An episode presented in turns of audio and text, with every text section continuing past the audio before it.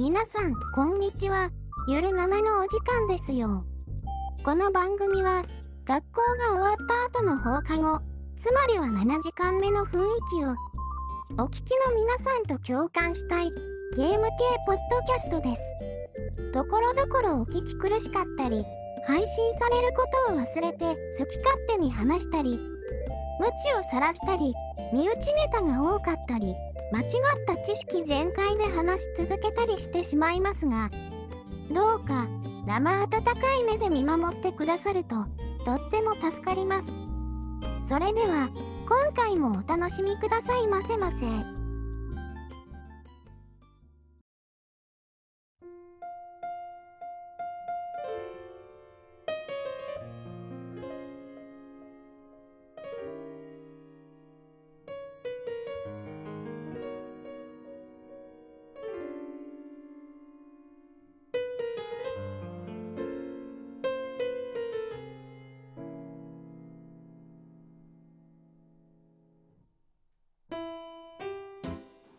と、まあ、どうしましょうね。うち別にあの、番組形式じゃないんで、そのまま話すだけなんですけど。ああ、大丈夫。もうお任せしますよ、もう直樹さんに。はい。あの、はい、あの、パンタンさんと月島さんが遊びに来ております。どうも、お邪魔します。はい。えー、じゃあどうしましょうね、その、一応これ、フロムの死にゲー会なんですけど、うん、あの、パンタンさんが、まだうんダークソー1、2、3をしっかりされているわけではないということを踏まえると、軽く触れた上で、また今度しっかりお話できたらなっていうぐらいのもんおですかおね。はいはいはい。どうしましょうね月島さんなんかあのえっ、とパートネタ的な感じでワンツースリーで少し苦戦した敵とか使ってた時とかそんなのあります？あー、そうっすね。あ、では、で、デモンズの話はいいんですか？ああそうだ。デモンズのこと忘れてた。あ、もう、とか、あのー、どどうですかね？多分順番に、じゃあ、順を追って話しつつ、うん入れるところパントさんに入ってもらいつつ、みたいな感じですかね。ですどうですか？かねうん一応よそうっすねあのキングスフィールドとかあの辺までななっちゃうとややこしくなっちゃうんでとりあえずデモンズからってことにしようとあ、思てうそう。うん。キングスフィールド私触ってないんですよね。友人のうちでちょろっと見たぐらいなんで。あああれもまあなだからかなかでしたけどねうんフロフロムはアーマードコア触ってましたけど。ああ、そうですね。新作出ないですねそうそうそう。でもその時点で結構すでに世界観がね、あのしっかりやばい雰囲気を持ってる、ね、フロムの、あのフロム独独自ってわけじゃないけども、フロムの強い世界観だ、出す力を持ってたんですよね。そうそうそうそう。いきなり改造人間とかね。そうそうそう。あの、き企業間戦争であったりとか、その、ね、ええあのサイレントラインだとか、いっぱいあるじゃないですか。いろんなこの、こうワードとかアリアリーナで勝ち続けてるから、そういう、あり成り上がりの果てにはもう、あの、お前を止めに来たみたいなやつが来るとか、あるじゃないですか。ね、うん。ああいう世界観問いだったんですけども、うーん、まあ、ファイブでちょっと困っちゃったな。まあ、いいんですけど、うん、そうっすでね。で、デモンズが出た時って、直樹さんはデモンズなんで買ったんですか？いや、買ったんじゃないんですよ。あの、えっ、と、うちの弟がその時、ツタヤに勤めてまして、まあ、口コミ程度では聞いてはいたんですよ。その発売してなんか、なんか、盛り上がってる的な感じの雰囲気あったんで、そしたら、発売1週間、2週間ぐらいですかね、持ってきたんですよ。あの、あまり、公に、まあ、あんまり聞いてる人がいない番組なんで、これ幸いと思って言うんですけど、まあ、店員なんで持ってこれるんですよね。なんかね。あーその手に入ったから買ってくるみたいな、そのこっそり。買ってくるというか、まあ、持ってくるというか、お借りしてくるというか、拝そう借してくるというかそれはちょっ、と、もうちょっとオブラートに進まないかもしれない。まあまあまあまあ。まあまあまあまあまあ。ね、まあまあまあまあまあ。で、なんか、あ、キングスフィールド系なのかなと思ったら、三人称で始まってっていう、まあ、ね、うんうん、そうやってハマってやったっていう感じでしたけど、まあ、パンタンさんまだミップレイということで、そうさなんですよ。そうですね。はどんな感じなのかなっていう。ああ、そうっす。私も同じでは、あれですよ。はいはい。もう入りは、ちゃんなかさんが教えてくれた赤狼ですよ。名作ですね。うん。いやーもう現状ナンバーワンですよ。うんうんうんうんうんああ、個人的にもベスト3入るかな。うん。赤狼やって、ブラボやって、さあ何行くかっていうところで、じゃあダークソウルですよね。で、3を勧められたんですけど、うん。ただ、3やるなら1寄っといた方がいいよってうん。教えてもらって。で、あ、じゃあやろうって思ったんですけれど、うん。まあその時にね、スチームのセールをしてたんですよ。はいはい。で、まあ2と3を、あ、もうかなりお安く買ったんですよ。うん。で、買ったんですけど、まあでもやっぱり1はやった方がいいよねって話になって、で、その時に、あの、フレンドの野良猫さんがね、あ、パンタンさんこれはやった方がいいですよって、プレステ4版のダークソウルリマスターをね、貸してくれたんですけど、うんうん。大変申し訳ないんですけど、そのまましばらく積んでたんですね。で、でもこれじゃいかんなと思って、また昨年の年末の話になるんですけれど、ええ。ちょっとダークソウル始めようって思ったんですよ。うん。エルレーリングにも備えてね。そうですね。で、始めたんです、ダークソウルを。うん。はいはい。で、始めて、一日本当に朝から晩までやって、で、鍛冶屋さんのところぐらいまではやったんですね。あ、朝から晩までやってたんですね、その日は。なるほど。そうそう、その日は本当に丸一日やっててう。ん。で、じゃあまた明日やろうかなっていう時に、ちょうどですね、Xbox のゲームパスから 年末で龍が如くの0と1、2が消えると。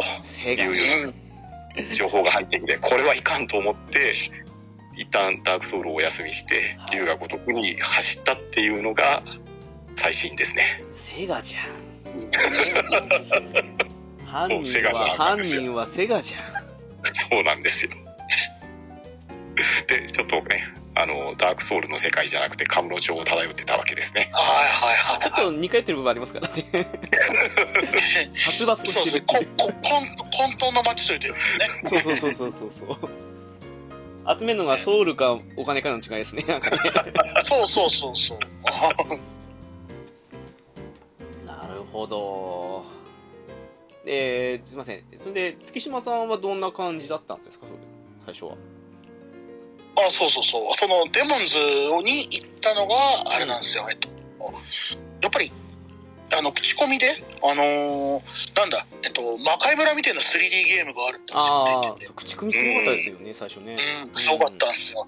で、ほーっと、あのーさすがにゲームも好きだったんで、であのーそんなに難しいんならクリアしてやろうぐらいの気持ちでちょっとね、あのーデモンズをね、うん。うん。あの、部活に手手を出してみたんですよ。うんうんうんそしたら、まあ、最初のステージから全然越せなくて。うん、あの、意地悪なんですよ。うん本当に初見殺しの嵐とかあったり、はあ、はあ、はあ、はね、あの、壁の後ろに敵がいたりとか、あ。るじゃないですか。木のね。あのはいはいはい。そうそうそう、とか、あの、ね、ちょっと動行ったら向こうからの、なんだ、それこそね、えっと、おお大石が転がってきてみたいなぺしゃんこにされるみたいになったりとか、あの、ね、何が弱点か分かんない状態で、あの、ガッチガチに固めた鎧の、鎧スライムみたいな戦わされたりとか、ファランクス。はいそうそうそうそう、みたいなのがあって、あの、なんだろう、非常に苦戦して、でも、やっぱり到達すると面白い、クリアできると面白い、というところと、うん、もう、そ、そこでその、ステージの妙っていうんですかね。ああ、わかる。あの、すごくボーレタリア城のね、1の1が緻密に作られてるんですよね、あれ、本当に。その、そうそうそう配置してる位置とかがね、うまいですよね、あれ。うまいと思いますね。うん。で、その、振りとか、あの、敵の強さとかによってまだここはいけねえんだとか、あと、でもなんかあるんだろうなとかって思わせつつだったりとか、うん。その、なんか進んでいくとまたとんでもない仕掛けが出てきたりとか、うん。で、分かってくると、あの、あ、こういう倒し方あるんじゃねみたいなのがあったりとか、うん。のが確かに。確かにいろ創意工夫がうん、できるというかね、うんうんうんそういうゲームなんだなってことは分かってきて、デモンズからハマって、じゃあもうダクソの頃はもう初日に買おうみたいな感じで、ああ仲間ですねそれはね。みたいな。わかるわかはいはいるめちゃくちゃわかります、うんうんうんうん。なんで1個は大体、あの、最初に買ってるんですけど、2は結構その、えっと、買ったんだけども、すごい評判がいまいちで、うん。ああそうでしたね。そう。で、あの頃のネットってあれてたんです。すごい叩くときはめちゃくちゃ叩くようなあれ言動だったんです。あれでも個人的にどう思いました？月島さんその2の感想ってやってみてこれはこれで、あの、面白くて、えっと、改めいざやってみるとなんですけど、えっと、1って走り抜けようと思えば走り抜けれるんですよ。うんダークソウルと。うんでその上で敵を抜けたところで安全地帯まで走ってって、そこでまあ滝際、滝、滝、んかがり火まで走ってってみたいなランができるんですけど、うんうんうん。僕の場合は、あの、はい、ダメみたいなぐらいの敵が追っかけてくるんで、えっと、なんだろう、じりじり攻めていくっていうんですかね、じりじり攻略してって、で、えっと、なんだろうな、えっと、この先をどう進むかっていうのを考えながらやんないと死ぬよみたいな感じの作りになってる。うん。でえーっとね、たまに、えっと、その敵のは、えーっと出る範囲の場所があまりにも、えっと、えぐくて、リスポーン自体がひどくて、あの、なんだろう、積みかけるようなところもないわけじゃないですけど、そこも、まあほ、うん、そこはでも1箇所、2箇所ぐらいで、まあ、あとはなんとかや考えながらやれば、あの、えそそんなに積みかけ込む場所ってありましたっけ？2って。えっとね、何城だったかな、何でしょうえーっと城の、あの、えっと、扉の奥にすげえ雑魚がいっぱい待ってて、え？当たりの扉を開くまでは、えっと、その雑魚がどんどん追っかけてくるみたいなのがあるんですよ。あのでー、あれかな？えっと扉が開くやつですか？あの明かりついなんかついてなんかああ、そうそう。で、あ開けた扉は開けっぱなしになるから、中で待機してる雑魚がどんどん出てくるんですよ。あそこ、あそこでもう泣きましたね、ちょっとね。あの金属っぽいものを棒を振り回してくるやつですかそうそうそうそう。で、デカブツと雑魚がいっぱい出てくる。はいはいはい、はい、あそこね、あの、こあの答えの扉が分かんないうちに、どんどん勝手に開けちゃったら、あの、あったなだから、あの、な、何で抜けたかなえっと、ちちっちゃい雑魚だけ片付けてから、あとダッシュで当たりの扉を開くまで死に続けるみたいなことをやり続けてましたね。でもあれかがり火側の方の通路におびき寄せて1体ずつ処理したら割と簡単にいかああ、そうそうそう。さ最終的にその答えで言ったんですけど、うん。でも、デカブツも気づくと追っかけてくるじゃないですか。まあでもあれであれは割とかわしやすい攻撃ですからね。意外と慣れたらいけると思う。でもそっか最初初見ならそうかもしれないですね。うんあそこだけはちょっとなギャン、ギャン泣きしましたね。もう嫌だって言いながら、あの、あすんごいたかうんはいはいもうた探知能力がすごいんですよ、2は。あので、追跡能力も強くて、うん2はあの、ボス敵を枯らせる？うんあの、殺し続ければいつかいなくなるんですよね。うん、そうっすね。はいはい。ということもあるんで、まあそういう戦法でいこうかな、みたいなこともおあったんですけど、うんあまりにも時間かかったんで、まあ、でもねぶ、ぶっちゃけた話すると、私3より2の方が好きなんですよ。へああ、おっしゃってましたね。ぶっちゃけなんかね、デモンズソウルと3は最下位争いするぐらい、私は個人的に今思うとあんまり好きじゃないんですよね。あそうなんだそうなんです。へえいや、好きじゃないって言ったら、ちょっと語弊あるんですけど、あの、うんソウルシリーズとか、あの、赤道、ブラボーを含めると、あの、3とデモンズがどっち最下位かなってぐらいになってます。へえなるほど。でなんかね2の悪い悪いっていうかその荒れたところってあの敵をね8体か9体分かなあの倒すとリポップしなくなるんですよね、そうそうそうそう。うん。なので経験値は一瞬あの一見すると稼げないんですよ。はあはあはそれに加えてこれちょっとした罠なんですけどそのうんなんかホームグラウンド的な感じのあの最初に行く場所あるじゃないですか。例えば NPC 助けたりしたら集まるような場所あるんですけど。はいはい。敵の出ない場所があって。そこのそこをくまなく探すと覇者のあの制約っていうのがありまして、うん。ありますね。で私みたいにあの説明書読まないでポンポン適当にやる人間だとちょっとした罠なんですけどあれ制約結んじゃうと敵がめちゃくちゃ強くなるんですよ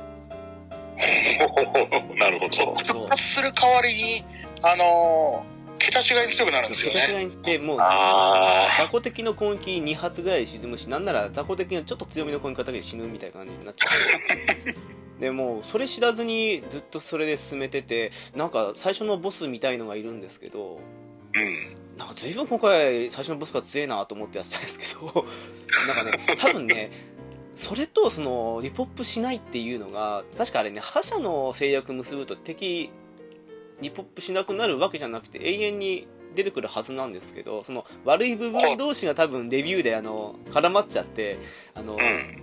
リポップしないから経験値も稼げないし敵が雑魚の根気とかでも12発で沈むしみたいな感じの悪い評判がうんなんじゃないかなと思うんですよそうそうそう。結構そういう、あのー悪い評判みたいなのが当時もあったんですよね。うんへえ。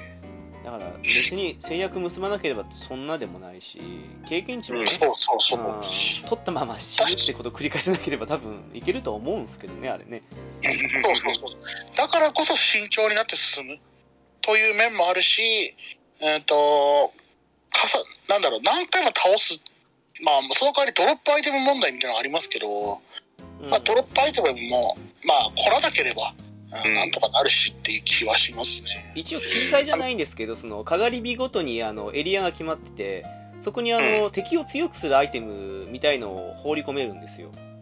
はいはい。そうするとね。敵がちょっと強くなる代わりにその再度その78回8回9回ぐらい倒してリポップしなくなるまでもう一回あの復活するって感じになるんでうん。割とねそのうん慣れたら楽というか個人的にはうんブラボーより好きかなって感じなんですよねへえ。へえ。あーそうっすね。で個個人的にはダクソ1赤道ダクソ2かなブラボーでまあ再開争いみたいな感じのえ順番かなっていういや多分すっごいあの稀なケースだと思うんですけどねー。まあ、ここら辺はあれですよ。人に本当に寄り切りだと思いますね。うん。まあ、これはありますよね。2はオンラインとかが好きだったら、多分ダクソ3とかもすごい好きな人、いまだにやってるんで、ああダクソ3はしょっちゅう絡まれますねオンラインでやってるとそうそう。どんだけ侵入してくんだよって思いましたもんこれも良し悪しで、うん。ね、ダクソの侵入はですね、あの、あオンライン、オンラインで侵入してくるんですよ、あの、あのプププレイヤーキャラがですね。うん。で、そのプレイヤーキャラっていうのは、あの、なんだろう、えっと、敵として侵入してくるんですけども、うんうんこれを倒さないと、うーんと、なんだろう、ずっと追いかけてくるんですよね。そのエリアにずっと居続けて。ああ、はエリア制。限が入るんですよあのもやがかかってそう。はいはいはいはいボボスの部屋みたいな感じで、多分、ちょっとボスを戦ったことあると思うんでうん思うんですけど、そうですね。はい。その中で分断されるので、ああの、しかも雑魚敵そのままっていうそう。雑魚敵とそいつを相手にできて、しかも、慣れてるや、借り慣れてるやつって本当にうまいんですよ。うん。なんで、あそういうのに絡まれると、ソウルは取られるわ。ひたすら、あの、ハメのような技を食る時もあるし、はいはいはいはい。うん、いい勝負できるんだったらね、こっちもね、あの、面白いんですけども、うん。本当に強い人は強いので、なあかなかね、大変なんですよ。あれ今ーブラボーでも僕結構なんか、オンラインでやってたら途中で殺されましたよ。あーそうですああそっかそっかそっかそういえばあれはそうですよねしんありましたよね。でも、私はめったになかったなぁ。まあ月島さん返り討ちにしてたらもうねその数分からなくなっちゃいますもんねいやいやいや、そんなにはもう、でもな、どうだろう。うんとにかくその、あれですね。あと、ワン、ツーはなかったんですけど、それでも、えっと、デモンズとかではおなじみの黄の冠っていうあの、あえっとあはいはいあんあのそこのエリアのボスがプレイヤーキャラって場合があるんですよ。へえ。えっと、キーの冠って言うんですけど、うん。キキーの冠だったかな？シリーズだったかな？うんえっと、要はあの、なんか、えっと、だ、えっと、読み込みが入って、で、そこのボスを、えっと、やりに来るプレイヤーキャラと、そこのボスを倒しに来るプレイヤーキャラ同士のボスバトルがあるんですよね。うんうええん。で、えっと、そこのボスもやっぱり上手い人は鬼のように強いので、はい。あの、倒せるときは倒せないし、あの、逆に、あの、ボス、慣れてた人だとすぐ倒せたりするみたいな感じの。ああの、そういうのも伝統であるんですよね。あ、なるほど。割とダークソウルになってからその制約ごとに役割が決まってまして、一応効果的なものもあるんですけど、まあ、バフ的な感じですね、ただそれ以外にその、えー、と例えばこの侵入された人を助けるとか侵入するとかそういう役割ごとに決まった制約があるので自分がどこに所属してそのアイテム装備して特定の場所にいるかによってその呼び出されたりとかするんでそれも結構熱いなーってのありましたそうですね。あの、と侵入してくる悪い、あの、なんだろう、あ赤い瞳側みたいなやつと、そういう奴らを専門で狩る奴がいるんですよ。そうそうそうとか、あとボス攻略を助けるのが騎士の仕事みたいなところがあったりして。ああ、はいなんではいはい。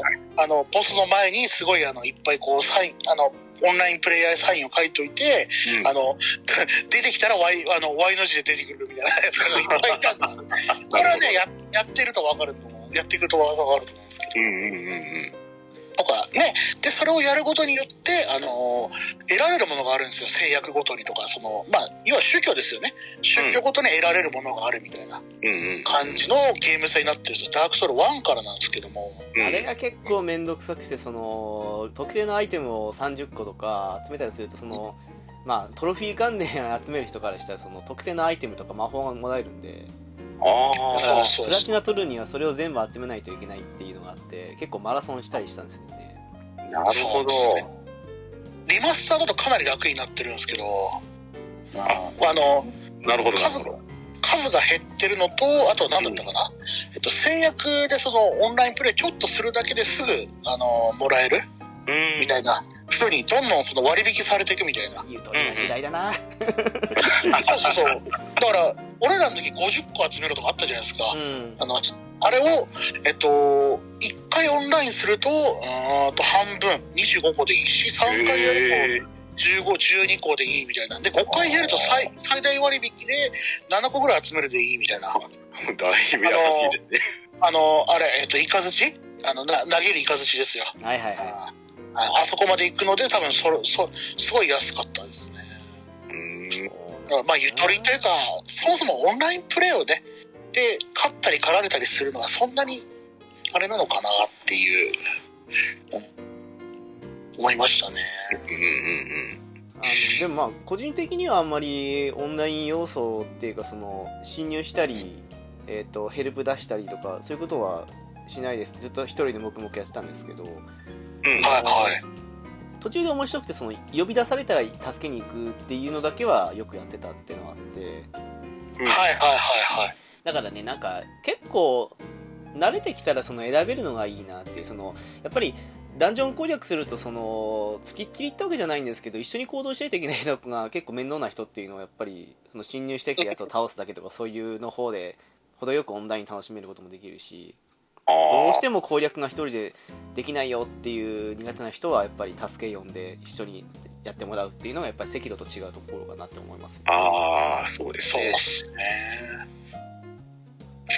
あの、死にゲーに対してのいろいろなね、やり方があるんですよね。うん自分でどうしてもクリアした人は、自分でもちろんやるだろうし、みたいな。うんうんで誰かに助けてもらうっていう手もあるし、とか、あーそうですね。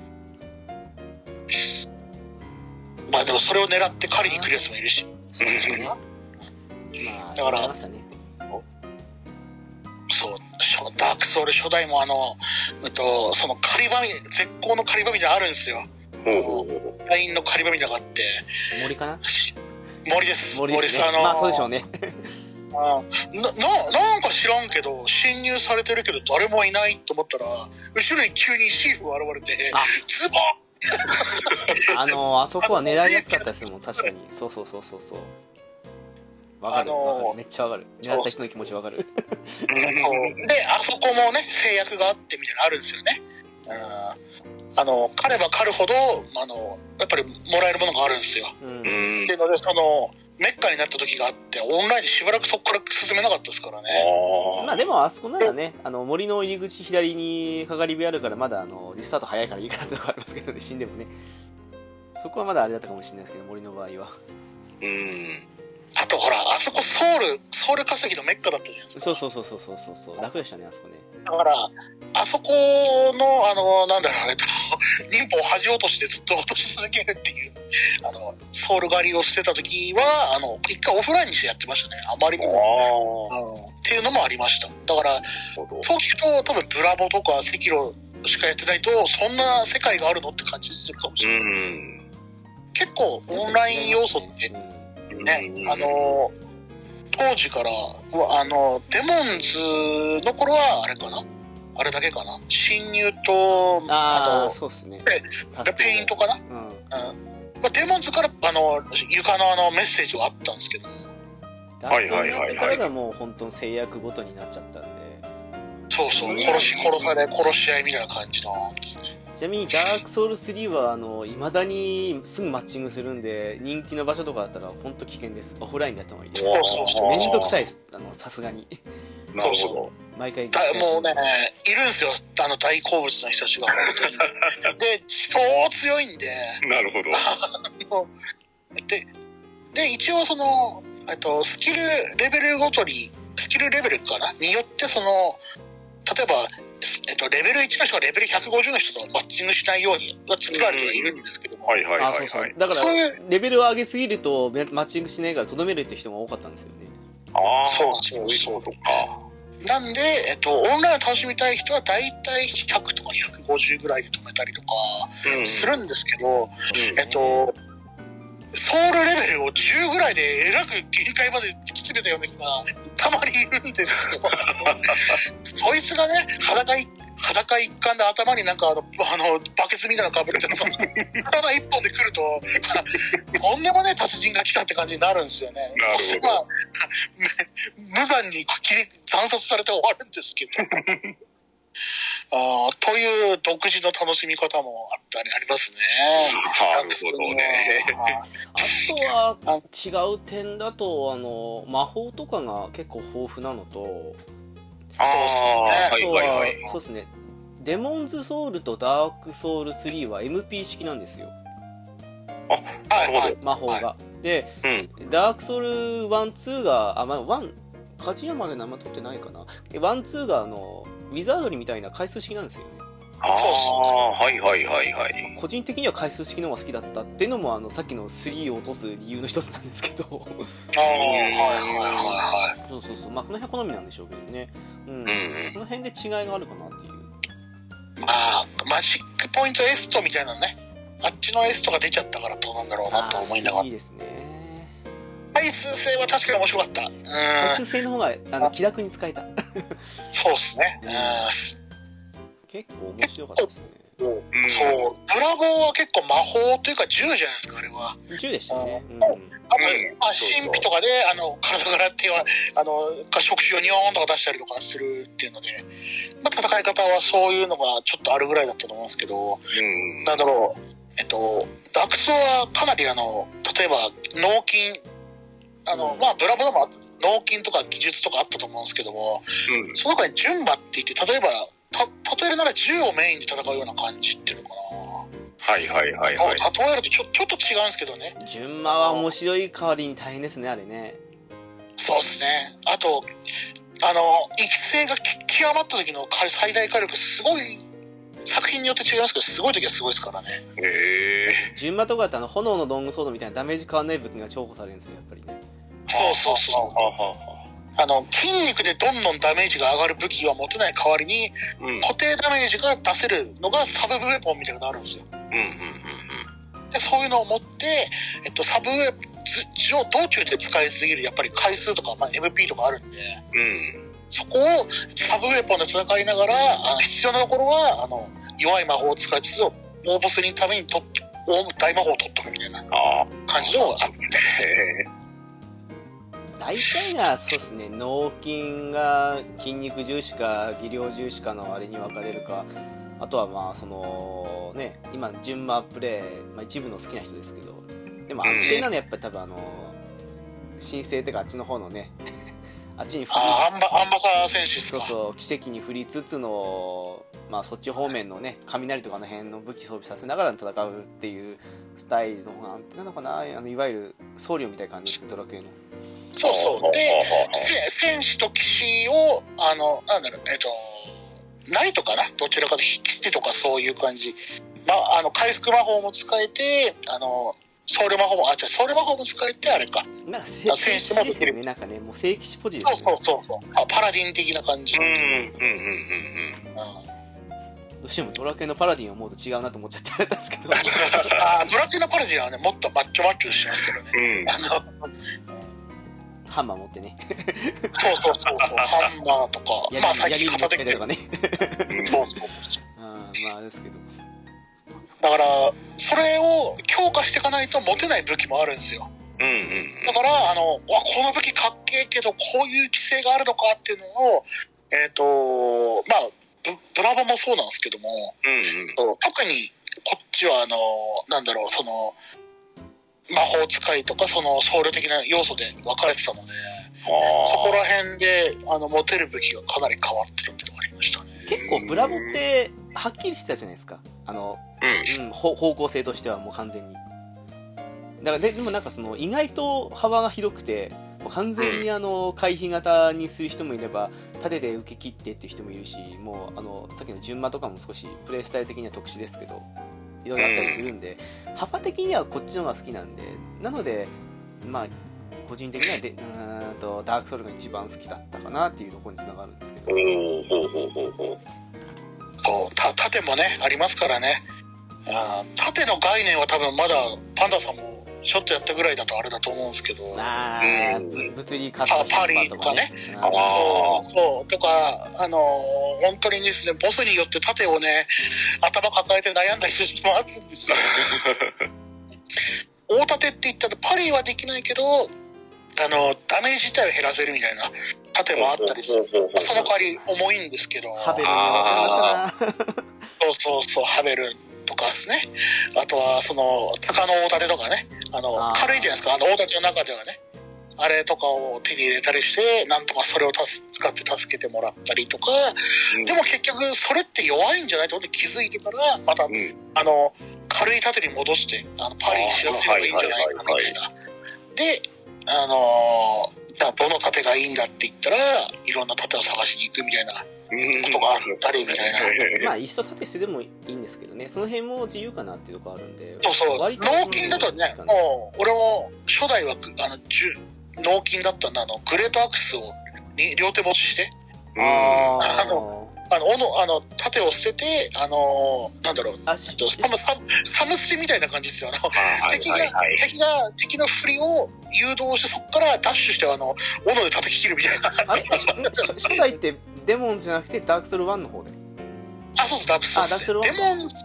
ダークソウルデモンズは1か。な何そうしたかなデモンズだと斧斧でっかい斧あったかな？デモンズあったあったか？みみんな肉切り包丁じゃないですかあれ。個人的には好きじゃないから装備しなかった。私も好きじゃないから装備しなかったです。大体さ確かね北のレガリアを装備してはいはいあとはレガリア強かった。はいあとはブランニアのブルーブラッドソードはいはいはいはいだったんですけどでもねダークソウル1何装備してたかなって今全然思い出せないんですよね。えー、ダクソはでもいろんなの装備してたからな。いやでもあの頃はまだ普通に直剣かな。あーとかあのり竜の剣あるじゃないですか。とか最初の方お世話になるんじゃないですかね。あのああ竜のロンソロングソード。竜竜の論争とか足の下がどっかあとあとなんだっけあのあと何の直剣でしたっけ？あのちょっと奇跡あげなきゃ飛びできないやつ。アストラ？違うか。アストラアストラアス食アス食も強かったなと思いますね。何装備えー。あとね、クレイモアとかもね、序盤に手に入る割には完成してるんですよね。でも確かあの頃からもうすでに特大剣とか体験を装備してたあれかなガーディアンソードかな？違うさそれは2か。あれ？もう5ガーディアンソード？どんなんでしたっけ？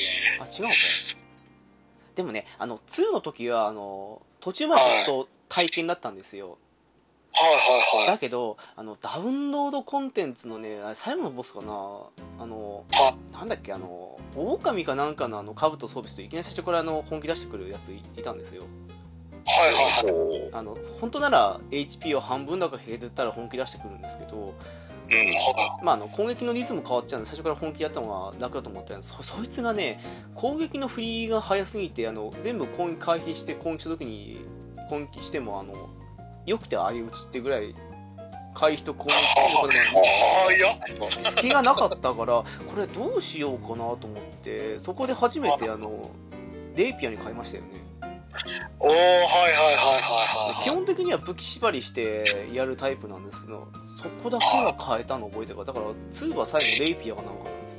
エストうー。んえっと、レイピアもね、優秀なんですよね、実はね。早い。あれは早い。早い、早い。本当早い。あれってあれじゃないと勝てない本当に。あの攻撃の隙がなさすぎて。そうそうそう。た体験で攻撃してももうすでに敵が回避した後っていう感じだったんで。あこれ勝てないなと思ってなんで、あの、かなり武器の縛りがダックスよりもはるかに緩いんですよね。いろんなのがあるので。うんぜひね、パンパンさんにはね、どんな感じで進めるか、うんみたいな。やっぱり技能とかに振ると、あの、刀みたいなの装備できたりもするし。面白い面白いですね面白い。ただまあちょっと脆いんでね。そうそうそうそう。だからににそこら辺が日本持ちとかするんですよねそうそうそう。かっこいいみたいなのできたりもすするし、えっ、と、そうだなえっと、あー武器か。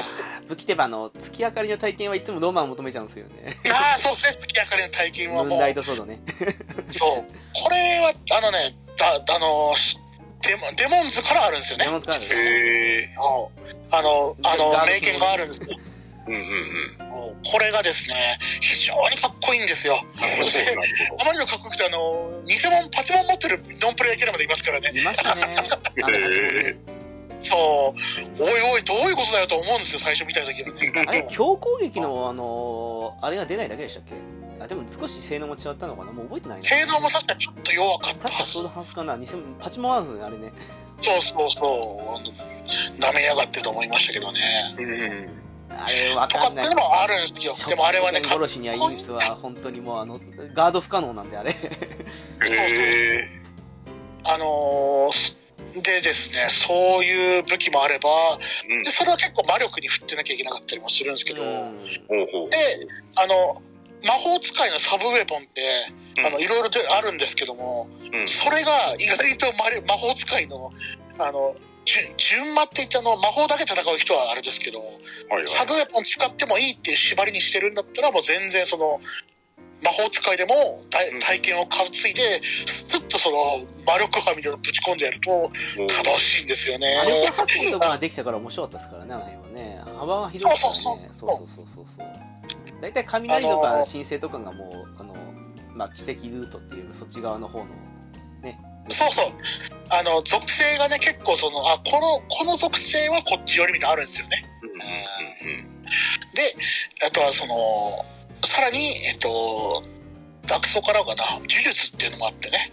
ああ呪術はダクソ1強かったですねあれねよかった。そしてあの、2で魔力に弱体化寄らないんですけど、そう、かなり弱体化しましたけど。魔力によらないからダメージソースにいいんですよね遠距離でねあれねそうそうそう。そしてあの、割とその、ダクソ世界の根源に迫る内容だったりもするので、あの面白いんですよ、非常に。で、えっと、サブウェポンにね、使う人もいますよね。あの、脳筋だけど、筋肉だけでは通れないところがあるとしたら、うん。どうするかって言ったら手から火を出すんあ あれ重さゼロですからね。ゼロか0.1とかそんな感じですからね。そうそうそう。だからあのみんな持ってましたねダクソ1の時はね。そうそうそう。で、あの、大発火とか積んどくと、その、なんだ、侵入してきた、あの、ノンプレイヤーキャラとか、あの、なんだ、敵、あと敵対プレイヤーキャラ、とかにもしまあ、そうそう。蒸発するから脳筋、脳筋と見せかけといて、あの、うんなんだ、近接で、振ると見せかけて大発光を打ってみたいな。そうすると、ダメージが通って、あの、脳筋と思ってバカにしただろうと思いながら、こ とができたりするみたいな。なるほど。で、かなり武器の、あの、選定があるんで、うん。あの、それこそ、なんだろうな、縛らなくて、いろんな風にやっていきたいっていうんだったら、あの、戦いながら、その、敵がどんどんいろんなものを落とすんですよ。それをもう持って戦ったりすると、すごい面白いです。あでもあの呪術は割とインチキでしたねあのえーっと何でしたっけ？炎のつ、えー土じゃないしねあの大ダメージ途中であのアップデートでダメージ修正されましたけどとかもあったしはずだし確かにワナと思う。んですけど炎の渦でしたっけ？あの、なんか、発生位置がすごい重なるとやばいやつみたいなりましたっあのそうあけの敵に発生位置がおあの敵を中心に発生してもうそうっていうのとかあと割とねあの猛毒とかあの辺もボスに使うだけでねうん。ダメージが継続で入るんですごい強かったです。はいはいはいはい。構インチキでしたよねそれこそ鉄の体でいけばねあの深淵の敵なんて最初あの1周目やったら別に何の考えもなしにただ殴っただけで終わるんでああ、はいはいはいはいはい。とか、昔、ワワンとかだとあれですね、あの、強力な魔法の盾かな。うん。がもうかなり修正されましたね。最初は無敵時間あったんですけど、うんほうほうほうほう。結構みたいなのがねそう。だから、ダクソって結構修正の歴史がすごいあったんですよ。へえ。3とかでもあのな何煙の体験でしたっけ？特大剣あれとか修正されましたはいはいはいはいはい。あれはそうですね、修はい正されました。もそうそうう、もうよ古いすぎると、そう古いすぎま修したね正される。あ の、お赤炉ってそこまであんな大きいのはなかったと思うんですけども、修正が。あれはねやっぱりオンライン対戦があると平等性を求めなきゃいけなくて、結構修正が入るんです。そうですねじゃああのそろそろあれなんでそのパンタンさんも本格的に入れるあのブラッドボーンと赤道の話でもちょっとはいはいはいはいはい。あのもうぜひむしろパンタンさんにお話をしていただきたいところもあるんですけどそうですね。なるほどね。いや、赤色に関して言ったらね、うん多分ね、最初から最後までね、プレステ4であの配信しながらやってたと思うんですよ。はあはあはあ。はいはいはい。で、月島さんもよく応援しに来てくださったんですけど、はいはいはい。そうだパンタンさんやってましたねそういえばね。はいはいはい。しばらくやっててね、あのそう、だ僕ね見、たことある。サビ丸が好きだったんですよ。はいはいはいはい。とりあえず毒にして、でなんとか削り殺すみたいなのでね、ありましたねそういえばね。はいはいはいその戦いをやってて、なんでそれからあげるんですかみたいなことを言われたような気がするんですけど、でも意外とやるとまあどれでもいけたのは良かったですよねうん、ですよね。いろいろ作戦が取れるんですよね。で、なんかね、やってる人やってる人、結局、お話を聞くと、うんみんなすごい癖が出てますよね、あれ。出ますねあーそうかもしれない全然違うプレイの癖は出ますね。そうそうそうそう。いやー、月島さんのね、関野のプレーも面白かったでああ、そうそう、ゲゲドプレイです ね。そうそうそうす。で、ちゃん中さんも面白かったですもんね。そう。田中さんはかなり踏ん踏んだり削ったりガン攻めしつつ、あの、あれですからね、えっと、あの、不思議、不思議を叩き込むみたいな。そうそうそう。あそう。で、最終的にはみんな不思議リストとかになってましたよね。そうそうそうそう、不思議リストになってましたあね。まあ安定ですからね不思議は強いですよ。うん強かった。ただまあ、どこ、ね、どこで止めるかとかで、どこで攻めるかを決めないといけないんですけど、うんまあね確かにうんいやーでもね、あの、不思議で袋を叩き落とすとかいうのはなかなか面白かったですね。うん。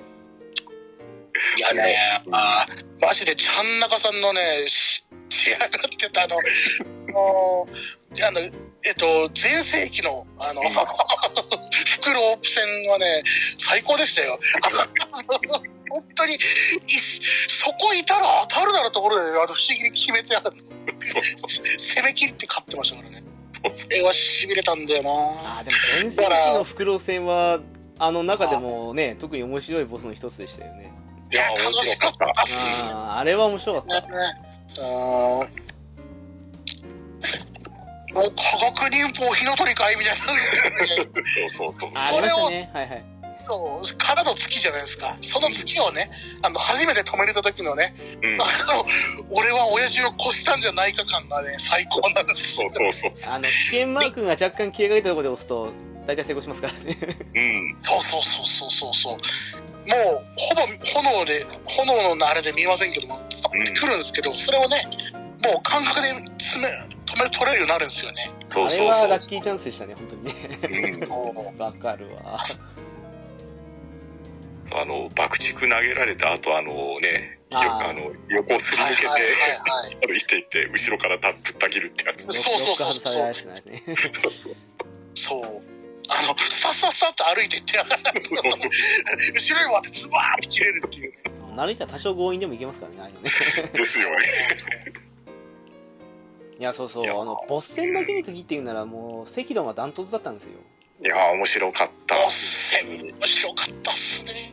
だから結構低評価してる人の理由っていうのは個人的に思うのはそのね普通のヒットアンダーウェイでダメージ与えられるボスがあまりいなかったっていうのが多分原因だと思うんですよねああそうですよね。なあの、覚悟を決めて、向かい合って、うん。突撃してっていうのを覚えたら、なんかつかめた気はしましたね。だって冷静に考えたらあのノーモーションで即死系の攻撃してくるようなうん。敵いなかったし、うあのんわざわざ危険な攻撃には危険マークまでつけてくる超ユーザーフレンドリーなゲームだったはずなんですけど。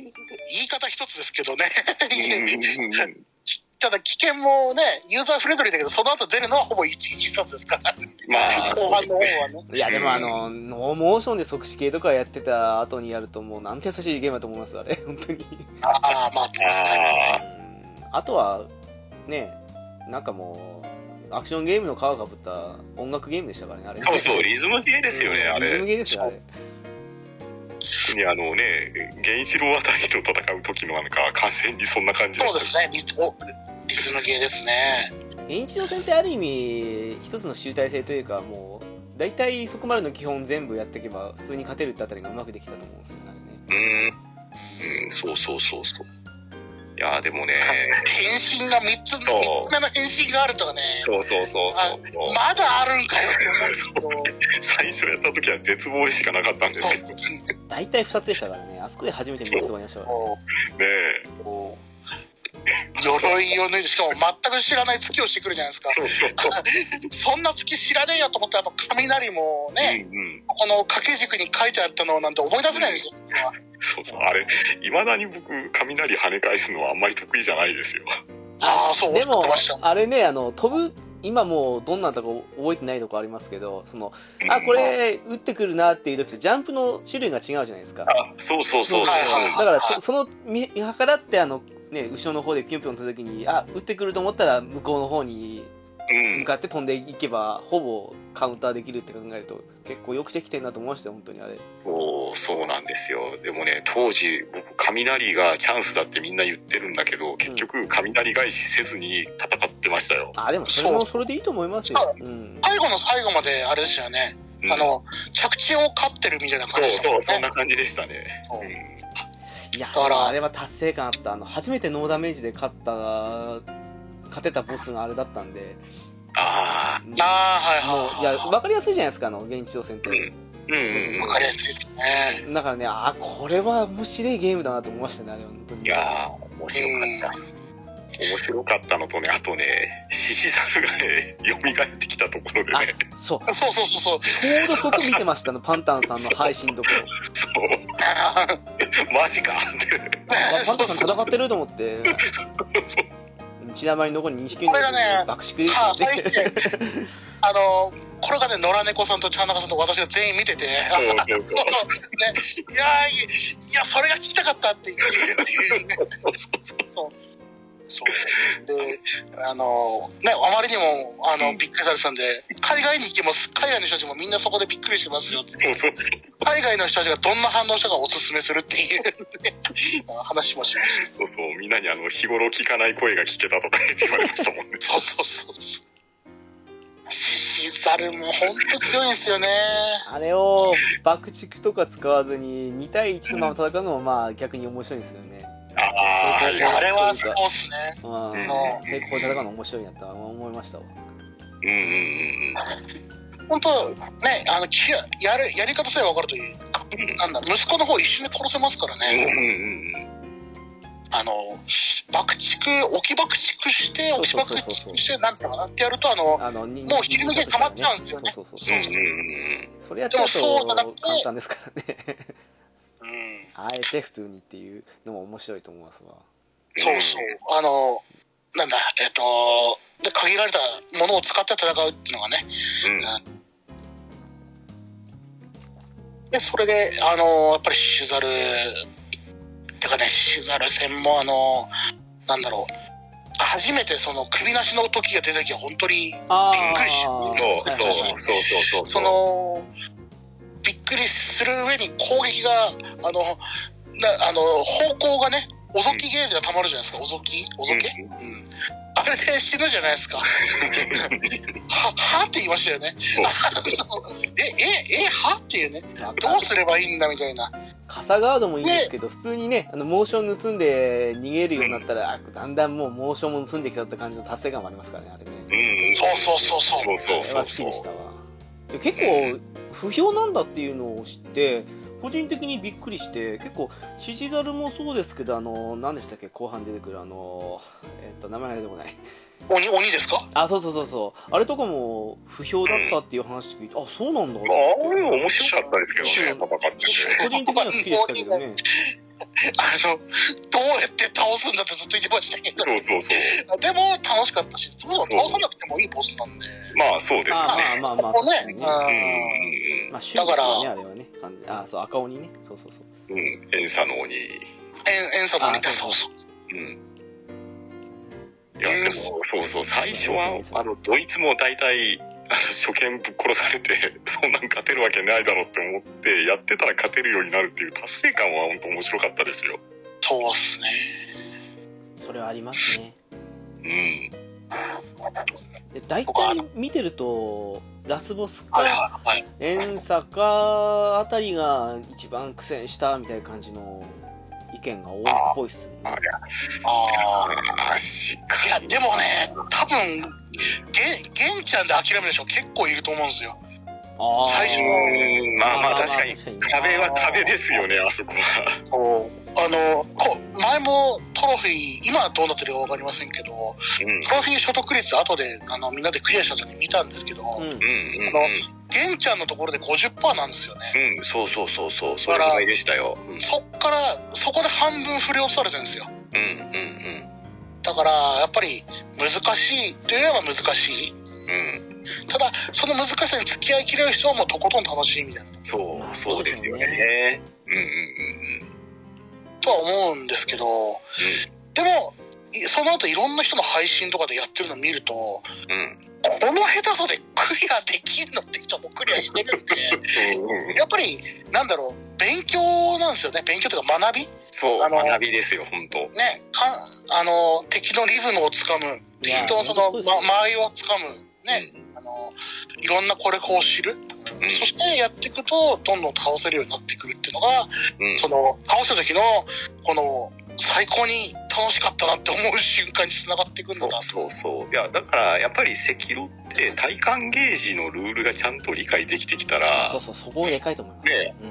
明らかにゲーム性変わるじゃないですか。うん。変わりますね。僕も最初あれ理解できてなくって。わかる、めっちゃわかる。わかりますわかります。いやこれどうやって削っていったらいいんだって思ってたらあのある日突然体感ゲージが分かってねあのあれでとどめさせるっていうのが分かってくるとやたらと面白くなりましたね。ぶっちゃけた話すると、あの、うん。一番心がくじけかけたのって、あの、うん。過去編のあの、お蝶いるじゃないですか。お蝶いるはいはいはいばあさん。はいうんうんばあさんがいる前のとこにいる中ボスの時が一番心折れかけました。ああはいはいはいはい。あの重蔵ですね。あ、その名前でしたっけ？あの、とにかく、あのはいはい、なんだろう、中ボスは印刷で1個減らせるっていうことを知らなくて、最初。で、その辺のシステムまで全然分からずに、あの、ブラッドボーンとか、あのね、ダクソ3のイメージでずっとあの、ヒットアンダーウェイやってた時やったの。もうね、ああと思ったんですけど、あの辺で印刷できるんだっていうのとかもう、ボスでもね、崩しちゃえば印刷できるとか、いろいろ、そうそうそう、なったのはあの、あそこからですよ、本当に。うん。だって 重曹の時なんか最初、やたらあの、なんでしょう、小部屋の方に隠れて、そうそうそうそう。一回一回 そうそうそう。そうそうそれ繰り返して、こいつ本当に勝てんのかって思いながらやってましたよ。そっか減らせるんだと思ってそうそういうの駆使したらいけるんだってなってきて慣れてきてからあのもう別に認殺せずにも普通に倒せるようになるってのは不思議ですよねうん、そうそうそう。そうそうそう。そうなんですよね。だから、自分忍者だっていうところをね、ちょっとうっかり忘れてるんですよ、最初の方。そうそうそうそう。侍じゃないんですよ。そう。こっちから。そう。あの、どんな汚い方が勝ち方しても、とにかくとどめさしゃいいんだって思ったらう、だいぶプレイ感覚変わりましたね。そうそうそう。あと 走っても攻撃してもスタミナが減らないっていうのがやっぱ快適でしたねああ、そうそうそうそう。そうですね。ここら辺はもう、あの、やっぱり一つ抜けたところですよあね。れをやった後にブラボやるともうあのスタミナ管理がすぐこんなめんどくさいことするなと思いましたもんいや、ほんとね、ブラボーとかやるとスタミナ大変なんですよ。敵から逃げるのヒーヒー言ってますそうからね。うん、いや、確かに確かにそうでしたわ。うん。なんで、スタミナは大事だし、攻撃もスタミナ使えますしね。うんなんならねあのもう関をずっと走ってれば基本的な攻撃当たんないですからねうんうんうんそうそうそう。まあ、雑魚はね、それぐらいではなんとかなるんですけど、やっぱり中ボスとかは、からもう全然あれですよね。走って切っても全然通じないところってありますからね。そうそうそううんいやでも面白かったなやっぱりあの月をねあのねカウンターするとかそのいろいろあの辺もうまくできてましたからね、うん。まあ、できてましそうそうそう。たね。この月当たれば死ぬってやつを足でペンって踏んでもそうそうそうそう体感をね。体感ゲージ出るの面白かったな、そう面面白かっ白かったですね。あれは面白い本当に、うんうんまあ、それゆえにちょっとあの理解されなかったされるまでいけなかったっていうのもあるのかもしれないですけどた。うん、もったいないなと思うんですけどそうですよね。まあ、どこでその情報を得てくるとか、教えてもらってヒントをつかむとかっていうところがあるなしはでかいですよね。そうですね。うん。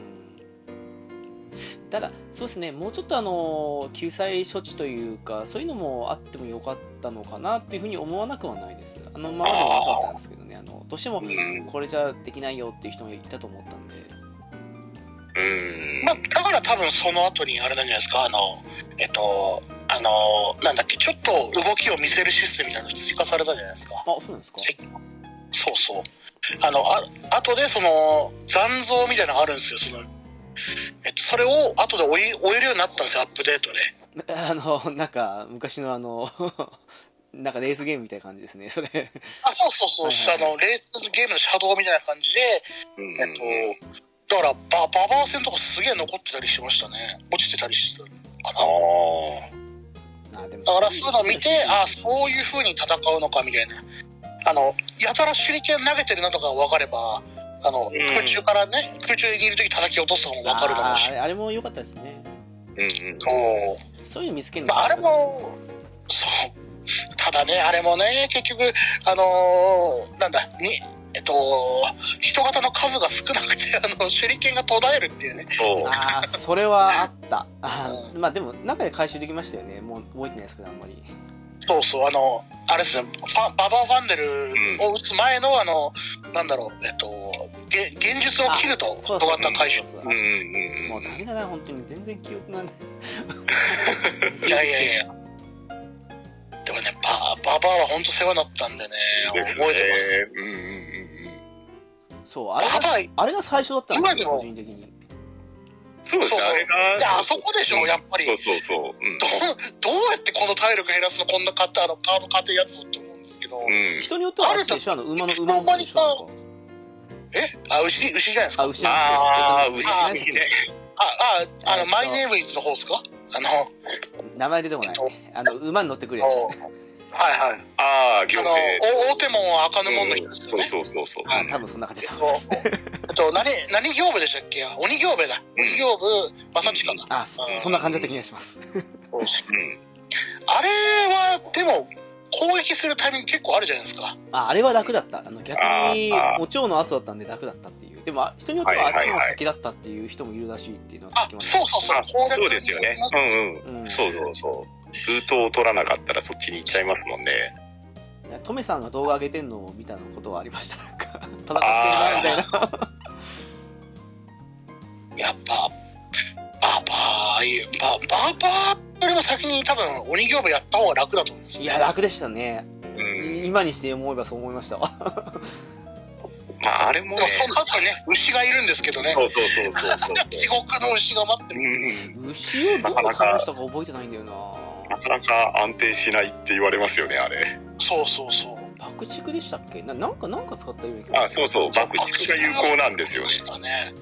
あの、あまりにも強くて勝てなくて、ただ、あのタイムライン見たら爆竹を買っておくと、本当にあの、楽だっていうのを聞いてて、うん。あ確かにそうだったので、そうそうそう。あの、あの、プレイ中は攻略サイト見ずにいろいろ試しました。うんなんか、うん。その方が面白い感じがして。でも、本当面白かったです、その方が。なんか。うん。あ、そうそう、攻略は基本見ないんですけど、そうそう、見ない方が面白かったですね。流れてきちゃったみたいなね。なんうんかダメですね、月島さん、その時にタイムライン見ちゃう。まあそうなんですけどね、ちょっとね、見ちゃったなと思って。うん。あれは、見ない方が面白いゲームですね。ララスボスは全然そんなことはやんなかったですけどね、もちろんね。ああ、一心はね、奇跡の大回だった。香り楽しかったなあええ強かったですけどね。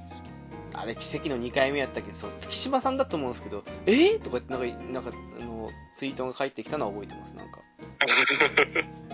あ、2回目でクリアしたらどう2回目で勝ったって言って言う。あそうこれは確かにすごいなと思いましたね。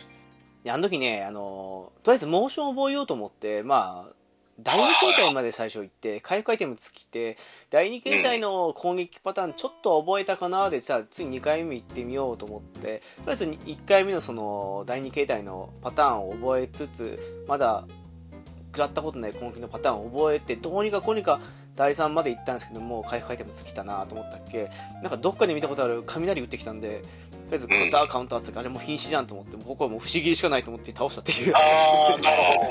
そうそうそうそれはすごい、本当に。逆にロー一心の方が苦戦しました。はあはあはあはあ、そうですかいや、ー苦戦したというかね、なんかあの、エマ戦から始まるのが超めんどくさくて、あ あ、なるほどね。だるくなってきたんですよ、なんかね。でもエマ自体は慣れてくると、ああ、たまに投げ、投げモーション食らうときなりますけど、うん。それ以外は多分そんなに強くないっていやそうそうそう感じが。エマ戦はでしたね。強くはないんですけど、エマ戦が楽しくなかったっていうのが大きかったですね、やっぱりね。あーまたこいつ倒してからかと思って、あ作業 になっちゃったんで、エマ戦が完全に。ー。あーうんまあまあ、確かに。あとは、ローイシンはあの、なんだろう、謎の範囲攻撃を見たけど、ピッとどぎも抜かれましたけど、うん。置いてなおこの火力と思いながら。いやーあの、ロー一心の方が嫌いでしたよ、本当に。あの、炎をまとってからなんかあの、月してくるのが、最後の最後まであれどこでかわせばいいのか分かんなかったっすもん。うん。なんかあれも、あれも勇気のインファイトですよね、あそうそうですね。うん、あれも、そうそう。あれもクリアした後にネット見たらなんかあの、斜め前中に歩くとかわせるとかで書いて、えあーとそて。そうそうそうそうなんです斜。めにインファイトするとね、そうかなりその、敵のその、大振りの後ろに回り込めるんですよ、うん敵を踏みたいなんすもんね。だから、ああ、うんそうなんそうすると、だと思ってこ。んにちは荒きだから不思議タイムだったりするし、あの、そうじゃなくても、あの、2、3発切ってバックに戻って回復とかもできるみたいなのもできる。だからエマ戦がないんだったらもう少し試したかったんですけど、ね、あの、リアル。でも、エマ戦あるからもうここはもう、厳しいと思ったら普通にもう素直にガードだなと思って割り切っちゃとかあったんで。そううんそうそうあの、最初俺もグレンガスのことしましたよね。どどうはいしていいいはいはい。いろいろ試すのがやっぱ面白かったですね、このそう。そうそう。試行錯誤をね、やってね、ハマった時は気持ちいいですもんね。そう。面白かった。そしそしてそれがどうやら王道じゃない時も結構あるんですよ。そう、そうなんですよ。自分の中ではね、これが、ね、ベストの策だと思ってやってたら、意外とそうじゃなかったっていうのはありますよね。ああ、まあ、それもそれでいいっすよね。どれでも倒せるっていうのが。うん。うんうん。そう。えっと、それこそですね、えっと、あれですね、えっと、さらなる苦難モード、要はつまりあの、弾きミスるとダメージが入っちゃう。こっちのはいはいはい。モードにして、えっと、あれかな？あれも入れたんだったかな？あの、えっと、く、く、えっと、なんだっけ、あの、ぶなんだっけ、あの、鐘を鳴らして鬼鬼をつける。はいはいはいはい。うんうんうんだったか、あれをつけたかつけたか分かる忘れましたけど、まあ、さらなる苦難モードでうん。クリアした時は、あの、そのパンダさん見た後だったんで、うん。うん。あの、スタビマルをですね、あのはいはいはい改造して、あの、こっちの攻撃が、その、かなりダメージが減るので、う。うんんむしろだ毒のダメージ固定で、えっと、第3形態かな、うんあの、一心の第3形態をそれで一気に3分の1削るみたいなことやってましたね。おーサビ丸いいぞって、あの、結構毒になるんですよ。で、毒ダメもでかいし、これはあるぞって言って、あの、ガードしててもしかもあの、ほら、霧が残るので、ええ毒入る。うん。そこまで削ると今度、たま、あの、なんだ、えっと、ゲージが溜まってくるんですよね。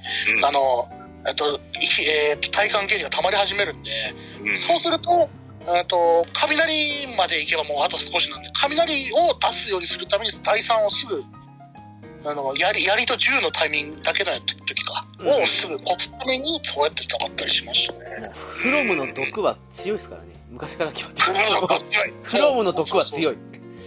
い本当強い。あのさっきのあの、でねえーとダークソウルの時のあの猛毒の霧もそうですけど毒は強いです本当に。そ うあの、なんだろう、味方にしても強いし、敵にしてもなお強いなお強い。そうそうそうそう、うん。あの、ダクソ、ダクソ名物ですね。あの、猛毒地帯っていうのがあるんですよ。はあはあはあ。これがね、泣きませんでした、あそこ。えっ、とダークソウル2ですか？ダクソ1で、1の、あの、ワンあれですよ。えっと、ピピラが飛んでくるとこですよ。え2じゃないですか？あれ、1、1、1、1も、2もあったね。2もありましたね。2もあったけど、あーワンも1、1でもあえっと、あれですよ。闇村に行く前の、あの、降りていく場所ですよ。ああはいはいはいはいありましたねふふっと音がして、大したダメージなさそうなんですけど、すげえ毒ゲージが上がって、そうだそうだありましたモリモリ減ってって、で、あ、毒こけ玉使わなきゃやったら、毒こけ玉効かないんですよ。ええあ、え、え、えって言ってるうちに死ぬっていう。あれ猛毒じゃなかったでしたっけ確かそう猛毒、猛毒なんですよ。だから、毒はマジで、フロムの毒はマジでおっかないんですよね。そっか今真っ先にあの2のあのなんだっけあの石像から毒が出てくるあのあ毒沼からああのね敵が出てくるようなあのステージを思い出しましたけどねスーパー毒沼タイムのあそこもありましたね。そうそうそうそあそこだるいんすよね。う下に行くと隠し部屋があるのもねそうそうそうそうそう。うん 僕は、あの、赤炉で言ったら、白萩を毒漬けにして、あの、ヒットポイントゼロにしたりしてましたけどね。はいはいはいはい。いやあのどうどうして逃げるんですか？っていう手術ね。そうそう。はいはいはい。そうそう。あいつは毒多いですねううんん。うんでね、手手数も多いからね、あの、結構間に挟めるんですよね。うん毒にすれば、あの、体力自体を削れば本当体感が減る、増えるようになるっていうのは本当に。うん。私も最初手裏剣使いでしたけど、手裏剣からまたね、いろいろ、いろんな道具の使い方あるんですよね。ありますあの、ですよねえっ、と、まあ、斧はそうでもないですけど、でもあれもあれで割といいんじゃないですかあのたまに使ってましたよ面白くて斧、はいはいはい。うんあの、体感ゲージは溜まるんですけどね、うん。あと、ルルリ、ルリ斧までいけば、またちょっと違う使い方もできるんですけど、うん、だ結構どれもこれもいい感じの使い道があったなっていうのは良かったと思いますよね本当に。結構腐る武器とか道具とかあるじゃないですかゲームって。まあまあまあまあ。あの、あカラスのか転ぼだったかなみたいなのあるじゃないですか。あの、す食らったらそれは残像みたいなのできるやああ、はいはいはい、ありましたね。つ。あれも使いこなしてる人もすごいですからね。うん。あの、それで後ろに回り込んでめちゃくちゃ切るみたいなのやってましたね。ああ なるほどね やっぱりその辺は面白かったかなあの武器とかその辺固定にしてる分幅は一見狭いようでひどかったですからねうんですよそうね。なんですよね。もう、でも、極まった人とかって、もうなんか、動画とか見ててもおかしい人多いじゃないですか。ああまあああ、あのゲームもそうですねやっぱりねタルコンガのなんか、コントローラー繋いでクリアしたとか何者だよって思いましたけどね。そうそうそうそう。なんか昔もあったんですけどねあのダンスダンスレボリューションのあれで、なんかアクションゲーム クリアしてる見たことありますよ、なんか。あとあの、ね、タイムアタックがおかしすぎませんでした？はいはいはいはいはい。で、あの15、6分ぐらいでなんかクリアしてましたよね。そうそうそうそう。あの、あれですよ、えっとね、えっと、バグとかであるんですよ。空中遊泳みたいなのあったりとかね、そういうのがするんですけども、それで、どこまでボスを減らすかみたいなのやってますからね。で、実際に、あの、R、RTA ジャパンとかだと、うんあの、1時間ちょっとぐらいで、あの、さあ、普通の竜、竜エンドまで行くっていうね。うんああ、やってましたよね。先月のあれまでやってましたからね。先月、ん？あと、年末か。年末でやってましたもんね。うん。うんだから、極まってると本当にすごい、あの、まあ、まあ、本当にやってる人は目隠しまでやってますからね。そうそうそう。そうそう。目隠どうかしてるんですよ、マジでし。てますよ。3D ゲームならわかるんですけど 3D ゲームで目隠しをするっていうのはそもそもに意味がわからないですけどね それはなんか記事見ました？わうん。あのね、ああ、なんだろう、もうす、本当に好きなんでしょうね。そこまで、あの、極まってるんだなってのはすごかったですね。うんまあまあでもまあねそこまでやるのもいいし程よく遊ぶのもいいしってことでまあいいんじゃないですかね。はい。とりあえずそうですねあのブラッドボーン軽くん話しておきたいかなと思ったんですけど。はいはいはい。うん。あのパンタンさん的にどうだったんですか？あの多分私月島さんはあの普通に順番通りにやったと思うんで赤炉の前だと思うんですけども、私も赤炉のアプリやったんですよ。あれ？あそうなんですか？僕赤炉やって、ブラボやって、で、プラチナ取って、で、月島さんもその後ぐらいでされましたよね。そうそうそうそう。月島さんやってなかったんですかじゃあ？もともと途中までされてたんですよね、確かそう。そうそう、途中までやってましたね。うんただ、あの、ね、リアル産地を削られてたんですよね。あの、私、ホラーが苦手という大変弱点がありまして、それなんか意外ですね なんか猫やんさんだけの特権なんか持ってたんですけどいやいやいやいやいや、これがですね、ブラボーマジで怖いんですよ。確かに怖い。怖い要素ありました？あれあります、あります。何言ってんですか？俺、あの、えっ、ー、とですね、えそうだなですよねブラボーですよ。いやあの脳でやられますよね、多分。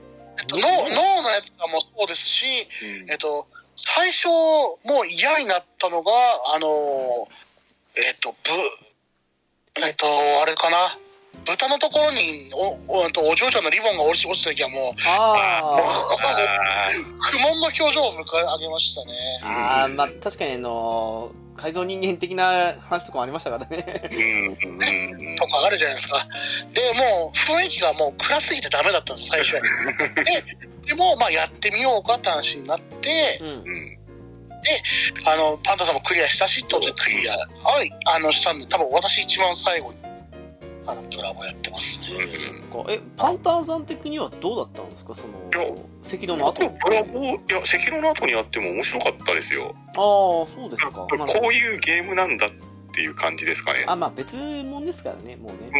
うん。そうそう。ただ僕はね完全に脳筋プレイだったんでうん。あの未だに10パリがよく分かってないんですよねでもまあ普通に言ったらラスボス戦以外10パリなくてもいけますからね。いやもう僕はあのとにかく体験担いでオラーってあの重要な NPC をそれで何度殺したかって感じなんですよね。あああれですね。なるほど、なるほど。ええいやでもあの最初は本当にわけわかんないままそれでやってたんですけどうん。ちゃんとあそういう話なのかっていうのが分かってくるとすごく面白かったですよあの DLC 込みで、ああはいうんうんうんはいはい。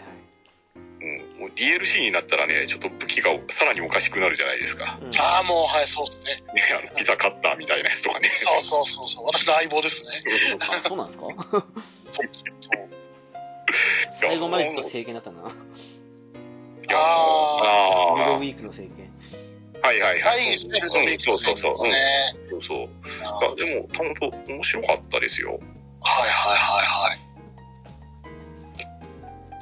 なんかあの、ねなんだろう弾きから回避メインに変わったじゃないですかああまあああ、そうですね。別まあ、ゲーと思えば別にどうってあれじゃないんですけどその辺はやっぱりまあこんな感じのゲームかっていう雰囲気でやったのかなっていううんどうだったんですかねそうですね。パンタンさんは特にそうですよね。うんでしたねそっか。あの、なんだろう。えっと、あ、あ、あと、赤炉やって、あダクソもやった後だと思うわ。あの、盾がもう、盾を持ってたりとか、あと、弾きができないと結構びっくりするんですよね。うーんあだから、ーあーそっかそっか10そっかそう確かにねだから、10パリとかも、あの、最初は全然慣れなかったですね。うんだもう真逆ですよその回避ゲーメインでやった後に弾きの方に行ったから最初大苦戦しましたからね関のね。ああはいはいはいはいはい。まあそっか。まあまあ当たり前ですけど真逆ですよね。うんうんうん。でも結局、間合いを取ったりとか、そういう、あの、ふ踏み込んでいくとかあるじゃないですか。うん。うんそういうところとか、ステップとかの取り方とか、やっぱり、そこはやっぱり、なんだろう、あの、フロム力が上がってるんですよね。そうそうそうそうう。んステップかっこよかった。ブラボーは。横ステップがかっこよかっうんだから、ブラ、あの、なんだろう、赤炉をやった後ですけども、その、ブラボーね、あの、の戦いが、ブラボー流されたのが見えてくるとまた面白かったな。う。ん面白かったですよ。ただからねダークソ3があんまり好きじゃない理由がねそのブラボーに原因があるんですよ。ブラボーって敵の行動も割と早いですけどプレイヤーの行動もそこそこ早いじゃないですか早いっすね。それがうん。ダークソ3になると2までは敵ももっさりだけあ自分ももっさりだけど敵ももっさりだったのが3になると敵の行動がやたらはあのブラボー並みの速さなのにこっちは相変わらずもっさり気味っていうのがすごいストレスだったんですよ。もうなああ、それは確かにあるかもしれませんね。ああなるほどね。だから回避メインで今までのダークソ気分でやるとダークソ3がすっごい億劫で逆にあの大盾とか持って敵の攻撃をガードした後に切るっていう、まあ、典型的なスタイルでやると超簡単なゲームになっちゃって逆に、うーん。うん。そういうのもあって個人的にダークソ3ってちょっと自分の中で評価低いんですよね。ああなるほどね。ダダクソリマスターのあの、あれも、えっと、ダウンロードコンテンツボスもなかなかのスピードでしたけどね。ああ最初のあれですか。あの、あいつ、あいつですよ。はいはいはい。あと、あ名前出てこない。あのやや山に、山に染まった、ね、えっと、何でしたっけ？彼がね、えああれの、あれなんかだってあの、強、強化魔法を許したらもう終わりますからね。あの確かに早いですねあれねあの、ドン引きするぐらい速くなりますからね。しかも火力も上がるし。わかるわかるわかるあーぜひね、楽しんでほしい。これもね、楽しいんですよ。ああのねダクソ系のね DLC って何罠ってあの全部1周目の終盤を想定した内になってるんであのそうそうそう。あ2周目いけるぐらいの強さでいってもちょうどいいぐらいなんでそのうんうんうんうん。2周目3周目いってるところでいきなりあの DLC 行くと割と慣れないと大変な難易度になるんですよね。うんうんうん。行くなら1周目で行ってみてからの方がいいかなっていうのはあります。そうですね。そう、クリアしてから行くのが DLC おすすめですね。あまあそうそうですよね。だってそもそもダウンロードコンテンツなんだから上級者向けのはそうですよね。そうそう。そうです慣れたらなんてことない部分もあるんですけど最初は多分そう苦戦すると思います。ああでもブラブラボも実際そうですよね。そうですそうです。あ、そうですね。ね感覚は同じです。うん。あでもねブラボで言うとねあの最初やった時啓蒙の意味があんまりよく分かってなくて。ああはいはい。はいはいはいはいはい。めちゃくちゃ上げた状態でミコラージュかなんかに挑んで であの部屋から降りた瞬間殺されるっていうのをしばらく食らってですね。はいはい。はいはい。なんだそりゃって。で そうそう。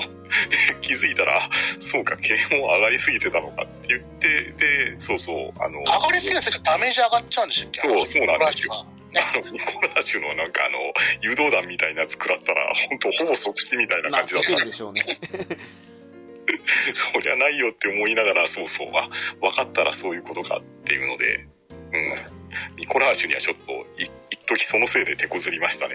はいはいはいはい。そうなんです。啓蒙ね、上げすぎてもいいとこいいことないんですよね。そうそうそうそう。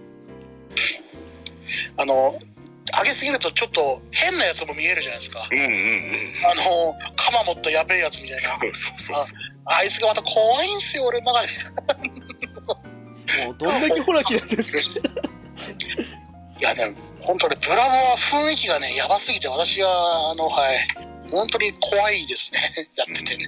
怖かったですね。追っかけたり追っかけられたりするね謎の怖さがあったりですね。うん。あの狩人に追い回された時は本当に死ぬかと思いましたけど。ああ、はいはい ややべえやつがこんなとこにいたってーブラボーいろんな狩人をね、追っかけてくるですからね。うん。でもね今だに思うのがあのーブラボのまあ実質的な最初のボスってガスコイン神父じゃないですか。ああそうですね。そうですね。あれっうん勉て強させてくれるね。あの記憶違いだったら申し訳ないんですけどうん。うんなんかね修正前っていうか最初の発売してすぐの時にねなんか割と削ったのにその後に今度ほぼ HP 満タンぐらいの感じで第2形態になったとこがあったんでうん。はいはいはいはい。あれ初見プレイ考えたらこれきつくないかと思ったんですよ。経験者っていうかねあのダークソシリーズの経験者の身でブラボやったのに割ときつかったんですよ最初。はいはいはああまあマップもねあの墓があって邪魔っていうのもあって。そうそう、う、うん。んそうそうそう、障害物になりますよね。結構ギリで一瞬初見で時倒した時には結構ギリだったんでこれうんいきなりこっから入った人きつくないかと思うぐらいだったら割とネット見たけどガスコイン強いとかそんなあったんで、うん、実際壁って書かれてますよね。い。で、あの、修正して体力回復しなくなったんですよ。そうそうそう確かそのはずなんですよなるほど、そうなんだ。ああの弱体化して最近あの修正っていうかアップデート後のやったんだけどあれ随分弱かったなと思ってそうそうそう。だから、あの、変身後に付き合う時間が減ったんで、だいぶ楽になったんですよね。そう確かにそう確かに。うんうん。そうひ記憶違いじゃなかったら回復したんですよ全部ほぼああ、そりゃきついかも。ほぼ2本分だったんでそうそうそうそう。これきついなと思って経験者でこれなんだからこれやめるやついるだろうと思ったら本当その通りになっちゃってあ実際壁ですよね。うんね。そう。だからあの、なんだっけ、あの、赤炉で、あれですよね、お蝶が出てきた時そうに、あの、ガスコインの子にババコインって呼ばれてる。なんかババコンガみたいなになれるから、そうそう、ババコン、ババコンガみたいな感じになっちゃってる。あそうか、だからね、僕ね、赤炉最初にやって、そうそう、お蝶を倒し、うん。ではい、ブラをやってガスコイン倒してきてるわけですよ。ああはいそうねはい。だからね、ちょっとね、新作から遡っていってるから、どうもね、頭がそっちの方に慣れちゃってるみたいで、ああいいことだと思いますけどね。で、あの、ダクソを始めてね、まあ、はい今ちょっと止まっちゃってるんですけど、一番最初にうん。でっかいやつ買うじゃないですか。あいましたね。はいはあいつね、真面目に戦っちゃったんですよね。言ってましたね。いいと思いますよ。そう。うん。違うんですよ、違うんですよ。この真面目に働くっていうのはあの、違う意味なんですよ。そう、あの、真面目に戦うっていうのは、倒すとか、そう、あの、逃げるっていう概念を僕知らなくって、うんあれ、横に逃げ道あるじゃないですか。ああまあはいあの、素手で出会うじゃないですか。そう、その状態でね、ク ロスファイトしてて、それでね、数時間戦ってたんですよ。ああそういうことかなるほどなるほどそう で、なんかたまたま回復しようと思って壁の方に行ったら、いきなりなんか入り口みたいなのがあって入ったらガシャンってしまって、あ、こいつ戦わなくてもよかったんだって気づいたのが、そう相当ゲーム開始して時間経った後だったんですよね。めちゃくちゃ縛あの、わパンチで倒すって縛りプレイをやろうとしたっていうね。あれ折れた直径かなんかありませんでしたっけ？あ、そうそう、俺直です。俺直ですけど、ほあありますよぼ、そうありますけど、あれはだって、ほぼパンチじゃないですか、ダメージは。あでもリマスターの時にやんなかったですか？あのあれで倒すってえ、やらなかったあっすね。れなんですか？アイテム手に入ったはずなんです。アイテムじゃない？なんかあれかな？あ、そうそう、黒、黒、黒、黒ツボね。ああそう慣れてる人は黒ツボ持っていくと楽なの。ああの、まあまあそうそれもあありますけど。の、お俺直と黒ツボでって分かると思うんですけど、あの、初見でやっていきなりね、あの、ダクソそ、いくらなんでもそこまで鬼じゃないっすよちなみにパンタンさんあのデモンズソウルでもそれありますからあ、そうなんだ。ええこれね、あの、おなじみなんですよね。倒すとねいいアイテムもらえるんでねあの慣れたあら、うん攻撃単調なんでね割とそんなに強くないんで、おすすめですなるほど、なるほど。その代わりあの負けたら負けイベントになっちゃうんで。ああ、そう負けイベントになっちゃうんでその一発影で倒すためなんですけどうんうんそうなんですよ。あの、挑戦がワンチャンしかないっていうね、の戦ね。そういうのがあるんだ。いや、だからそう、だから、デモンズソウル僕やってないから、あの、ま、よもやね、こんなにプレステ5が手に入らんかねっていうご時世じゃないですか。そうですね。あれさえあればね、あのデモンズもやれますからね。そう、そういう話なんですよね。あーでもデモンズも最初ひどあれ月島さんやってた時も多分初期だから同じだと思うんですけどはいはいあれはいはい。あのソウル傾向があったじゃないですかありましたね、ソウル系が辛かった、あれあは。のしあーし死なないでボス倒すと白傾向に行ってで。死にまくって NPC 死にまく越してそう黒になるんですけどうんそれによって行けるエリアが変わるんですよあの。瓦礫があって入れない場所が白だと入れるとかってするんですけどうん。それでやるやんないとあのプラチナが取れなかったんですよええでえっとです。で、それがオンラインでかなり影響されるんですよ。あの、オンラインの状況と自分の状況が反映されちゃうので、ああと、黒傾向に寄りがちだったかな。だから白に、真っ白に寄る寄るだから、すごい難しかったよ。であのオフラインでやってたんですよあ、オフライン。はいはい。でもあれねアップデート入る前だったと思うんですけどほぼ死なずにあのノーデスでクリア最後まで行くぐらいじゃないと真っ白にならなかったんですよ最初の頃って。はいはいはいはいはい。だからねあのでも真っ白じゃないと手に入らないそうそうそう。あるんですよ。あったんですよ。であれで撮るとき本当大変でした最初。でもその後修正入って死んでもボス倒したら割と真っ白になりやすいなった瞬間にもう切れかけましたけどあれはね結構きつかったです。あの腐れガニとか行くとき本当嫌でしたもん。あれ何は本当に辛い。しかも腐れガニステージ2でほらあのねあの最初分かんない。とほらあのローリングできないあの沼地であの巨人が徘徊してるコースあるじゃないですか。うん。ああ、はいはいはいはい。ありましたね。あそこに分からずに入るとほぼ死ぬじゃないですか。そうですね。逃げ道がないです逃からね。げ道がないから。もうあの辺とか恐怖だったけどどうにかこうにかやったのがいい思い出ですうんはいはいはい。それは本当に、なんだ、な、あの、長いことお付き合いしてきた、あの、あのと言いますかね、あよ本当によく頑張られたなって感じですよね。いやあ私はのあの時のあのしあのね真っ白の白傾向に行くの本当大変でしたいや、大変でした。俺もそれは覚えてます。ノーデスで最後は結構最初きつかったですねあの時ああ。はもうで今朝から気合い入れていきましたもんね本当にうんうん。さあやるぞっつっいやてあでもついついね、挑みたくなるじゃないですか、そういうのがあると。ねいやまあねそうですね。え。しかもあの頃 USB とかにセーブで取っとけないしオートセーブだしもう一回しくじったら終わりなんですよあそうそうそうそうそう。もう覚悟決めてやるしかないんですよね死んだら終わり足踏み外したら終わりっていう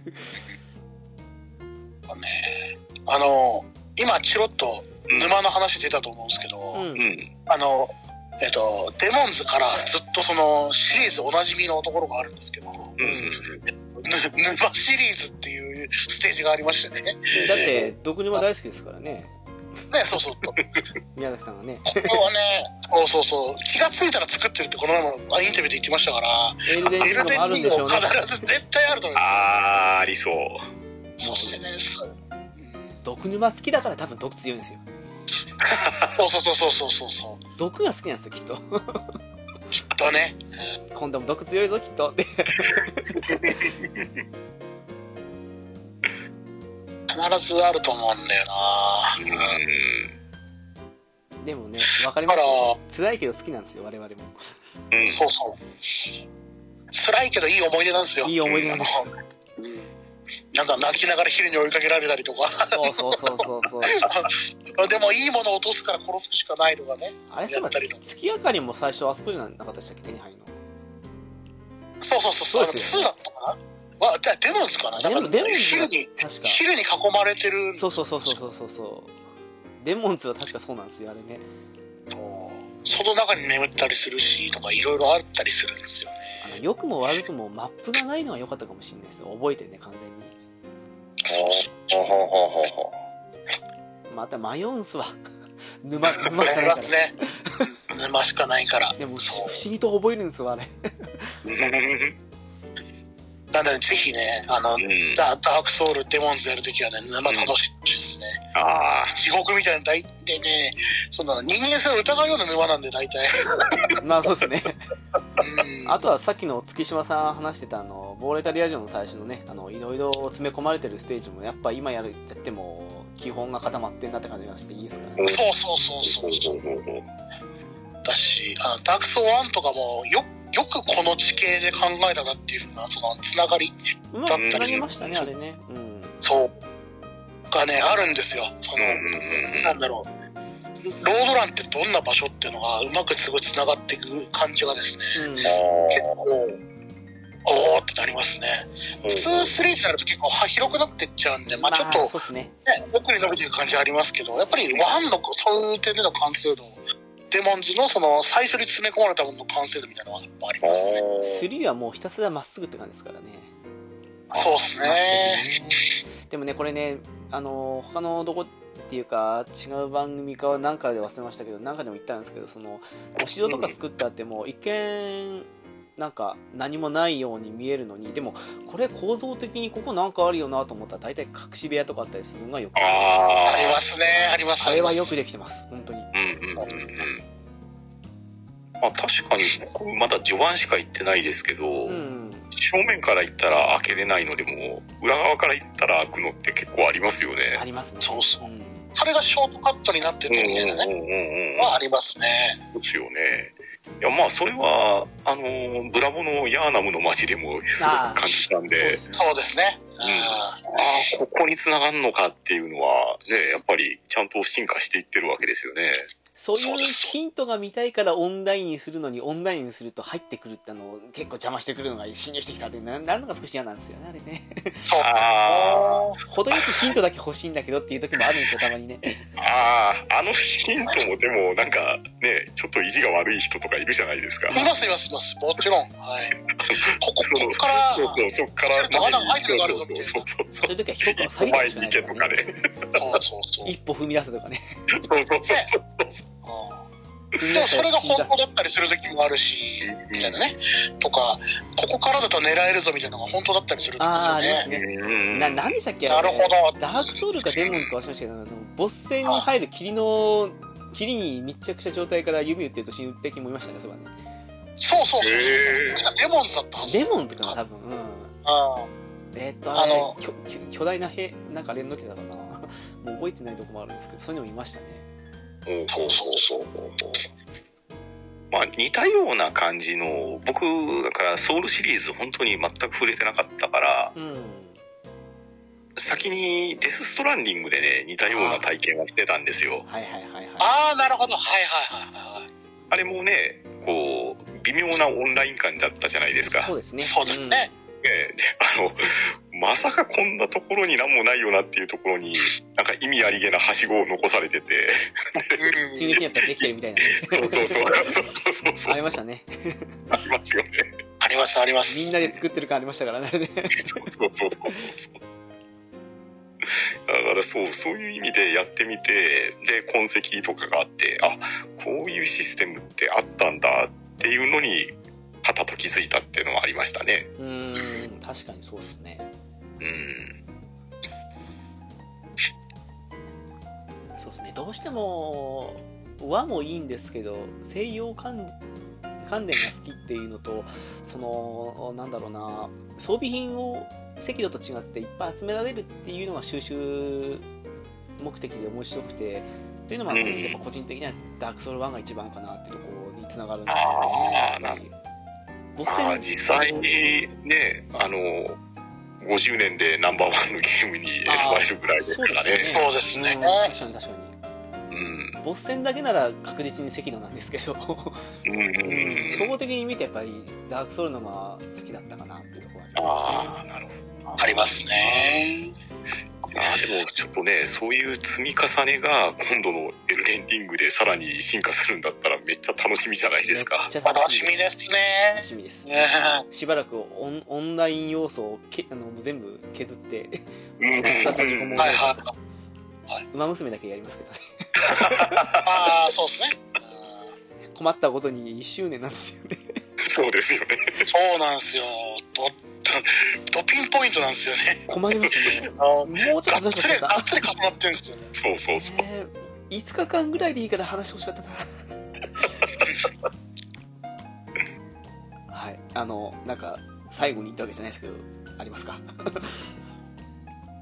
ああ、いやもう本当にね、まさにエルデンリング楽しみってことですよね。あまあそうですね。ああと2週間かなうんうん2週間じゃないですか。ね。で、そしたら、さらに追加でね、あの、アップが、アップデートが終わったよって話が、マスターアップが終わったよって話が出てきて、うんうんうんうん。で、発売日は伸びないであろうってことと、あと一緒になんか、腕の太いクマみたいな画像が上がってきて。て、怖えそうそうそうあの、ボスっぽいクマみたいにいたんですよ。あクマあれ、クマじゃないかな。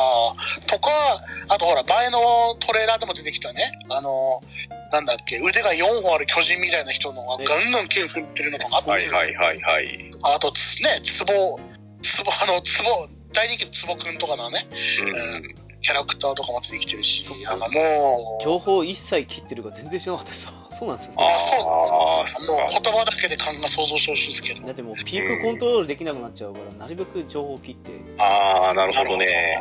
いや、じゃあ言わない方がよかったかな？そういやまあいいっですよね全然ああれちなみに僕あれですよ、あの、オンラインのベータテスト当たって、どうでした？はい。いやもうね、ベータテストだけでね、なんか感動するんですよ。言ってる意味わかんないかもしれないですけど、あの、馬に乗れるんですよ。へえで、馬に乗って、まあ言ってみれば、あの、ゲームオブスローンズのような世界を、はい。こう、疾走できるんですよね。うーんで、もう本当に不思議な世界なんですよ、そのエルデンリングの世界っていうのが。はいはい。ザ・ファンタジーみたいな感じですよね。え亡者とかはいないんですか？そういやあのー多分、そういう敵も出てくると思うんですけど、ああはいはいはいゲームが始まって、で、まあ多分城を目指せみたいなことを言われるんですよね。うんで、まあ行くんですけど、目目の前歩いてたら、もうあの、本当に、あの、鬼行部みたいなやつ、もう、パッと見魔王みたいなやつがボーンといて、いきなり殺されたりとかですね。で、そいつをこう、こっそり逃げていって目的地の方に向かっていくときに、馬が呼べるっていうのに気づいて、い。つでも出てくれるんですよ、馬が。でうん、なんか馬っていうより、なんだろうな、霊体の馬みたいな感じなのかな？召そうで喚獣したよね。なんかあの、いつでも呼べるんですよね。あの、崖、崖とかうんところでも、あの、呼べばヒンってくるんで、え主人公は死んだらどうなるんですか？いや、主人公死んだら、あの、いつものようにデッドって出て、またやるんですけど、あやっぱりいつもの、ソウルソウル隊みたいな感じに。で、ああで、またあの、拾拾いに行ってっていう感じで、まあ、そこはシリーズ踏襲だなって思うんですけど、はいなんか自分の機動力が圧倒的に上がってるっていうところと、あと、まあ、割とオープンワールドに近いっていうのかな。ああそれはいいっすね箱庭は箱庭だと思うんですよ。あの、ちゃんと行ける限界みたいなのとか高低差あるんで、ああはいはいはいあるんですけど、その走れる範囲で、どんどんどんどん馬に乗って走っていくって、景色見てるだけでも、すごくね、幻想的で、なんか空の色が変わってたりとか、はいあと、まあ、多分、こう、世界中みたいなのがそびえ立ってね、あるんですよね。そう見えるんですけど、それがすごく綺麗だったりとか、なるほどね。まあ今までも多分デモンズソウルとかには出てきてたのかもしれないですけど、あの、まあ赤色で言ったら、エンサの鬼ぐらいでかいようなやつが、まあ、いわいわゆる巨人族みたいなのがガシガシ歩いてたりとか、はいはい。まあそうかと思えば、普通にこう、城の衛兵みたいなうん。甲冑のものと戦ってみたりとか、で多分オンラインのベータテストはその先に行き着いたところで、まあ、中ボス的なやつって言ったらいいんですかね、そこと戦うところぐらいまでは遊べたんですけど、あじゃあもう完全に集大成ですねうん、いや、なんか本当に今までのゲームシステムがいろいろとこう、組み合わされていて、スピード感もあるし、まあ、あとジャンプができるっていうのも大きいと思うんですそうよね。だなんかジャンプ攻撃できるらしいですもんねそうそうそうそう。うん。いやもう本当にね、楽しみしかないですね。うんこれは期待ですねうん、いまあや、もう本当に。ねあですいません、ええあのちょっと気になったんですけどその、うんあれってマルチプレイする時ってやっぱり同一ハードじゃダメなんですかね？うん、多分そうじゃないかなって思うんですよね。ってプレステ側が XBOX 側を受け入れると思わないので、まあプレステですからね。ソソニーですからね。もうだから、XBOX と Steam だったらワンチャンあるかもしれませんけど、ね。まあ。なんかねていちゃん先生がやるとか言ってたから一緒にやりたかったんですけどね。あそれはそうなんですかね。うん。ですよね。スチームのまあスペックがどれぐらい要求されてるのかってところにもよるのかもしれないですけど、うん。ー、うん、うん。確かに。あれ？スチームでされる感じです？いや、まだちょっとね、決めかねてるっていうのが正直なところなんですよね。環境的に言うと多分 Xbox でやるのが多分一番僕はやりやすいと思うんですけど、うあーあ X ありますもんね。ーん。ただね、書店限定販売のがね、とっても気になってるんですよね。うん。まあ、ゆくゆくね、どっかのタイミングではプレステ5を手に入れたいっていう気持ち自体はあるんで、うんあのアップデート自体は無料みたいなんですよ。ああよくありますよねはいはいはい。100円とか無料とかでねそうそうそう。で、まあ、PS4 のプロで、まあ、それなりに動くんだったら、うん、それも一つありなのかなと思ってみたりもするんですけど、いや、でもやっぱり Xbox がいいのかなと思ってみたりですね。その4と5版でできるのかどうかも心配ですよねうん、あー、スピードは全然違うでしょうからね。個人的に個人的にっていうかもう予約したのは5版なんですようん、うん。まあまあもう、5あるんだったら5でいいでしょう。うんしょうなただそっかまあ基本はソロですけどちょっとやれるんだったらマルチもいいかなまあ、体験してもいいかなとは思いますよね。うん、うん、とは思ったんですけどねそっかまあ難しいでしょうねなんかねその辺が。で、私は、多分、てかこのままだと多分 XBOX でやるかなってう感じ。それまでに、エルデンリングまでに手に入ってくれれば、プレステ5、うん。手に入ってくれれば、まあ、プレステ5って手えーなんだ、行こうかなと思ってたんですけども、それを、ね、去年の11月ぐらいからずっと、10月ぐらいからずっと思ってても全然手に入らなかったんですけど、そうそうですよね。こんなに手に入んないってね。そうなんそう。いや、なんか、すさ、ヨドバシに並べば、あ土曜日になれば手に入るとかって話も、あの、友人から聞いたんだけども、行くべきですね。あ 確定で取れるかもわかんないし、うん。ただですね、このね、あの、払ってる中で行くのもちょっととかってあったりして、ああまあそういやーですね。私は仕事柄でもあるんですけどもね、うん。まあ、ただそれで悩ましくてですね、うん。じゃあ今度あのヨドバシ札幌で会ったら月島さんにあの 機嫌も送ればいいですね。月島さんありますありますよって買ってきますかそれはかそれは確かにそうですね。あの、でもまあ、なんか、その時点並んでるらしいですからね。いやー嫌ですねで、Xbox で買ったら、Xbox でクリアするまでやりたいですか？ら。うん、ですよね。だからまあ、仕方ないかなっていうね。とりあえず再建はできる環境にあるだけいいかなと思いますそうですね。うん、ううん。ここまでお聞きいただき、ありがとうございます。次回のゆるななにもご期待ください。では、お知らせに行きたいと思います。ゆるななはブログを開設しております。ホームページですが、http コロンスラッシュスラッシュゆるなな .caesar.net です。7だけ数字ですので、お間違いのないようにお願いします。TwitterID ですが、S アンダーバーは UI です。ハッシュタグは、ゆるななです。ゆるが、ひらがな、なのがカタカナになっていますので、ご注意ください。では、次回も聞いてくださいね。バイバイ。